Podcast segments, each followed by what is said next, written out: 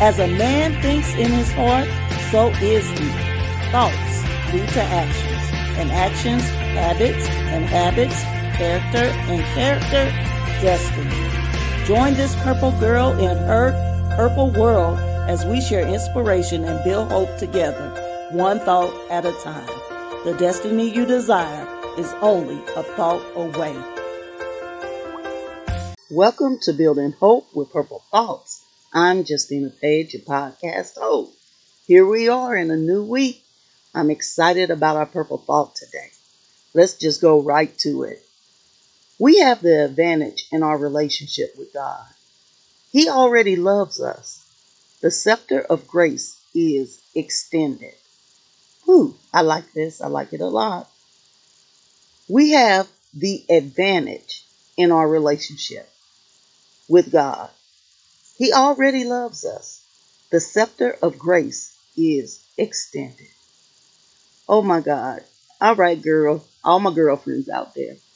Do you remember way back when, if you're as old as I am, when you were in junior high school and you had your little crush on a little guy and you thought, man, I wonder if he loved me. And we used to do the little petals. He loves me, he loves me not. He loves me, he loves me not.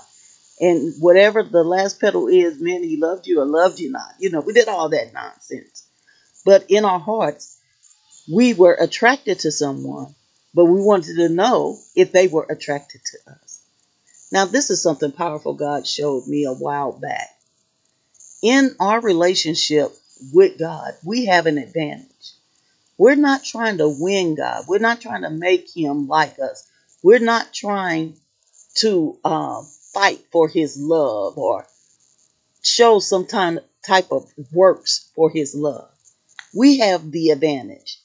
God already loves you. That part is done.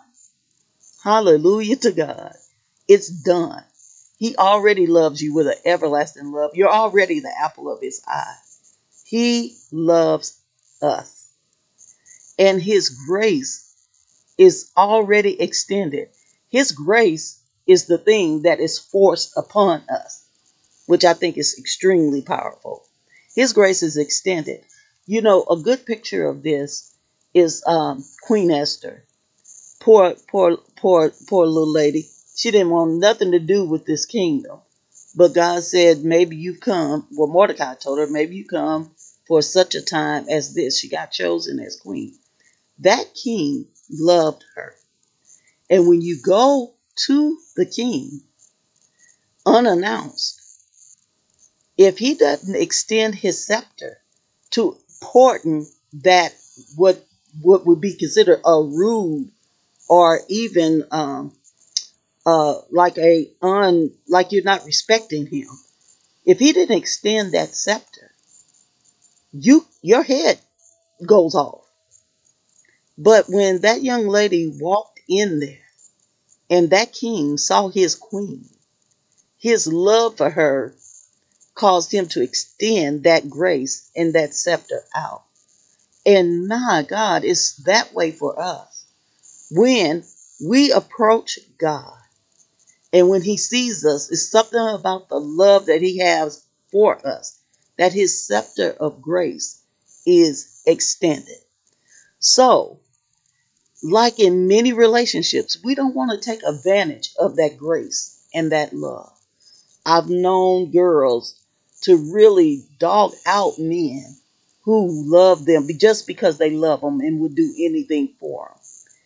I would advise not doing that in the natural or with God because everything has a reckoning, everything will get paid back. But for us, I want us to be encouraged because we're already loved and greatly loved. I'm going to read this purple thought one more time. We have the advantage in our relationship with God. He already loves us. The scepter of grace is extended. Since that part is taken care of, let us focus on the second part. Let's love them back. Let's try to love them with all our heart, all our mind, all our soul, all our strength.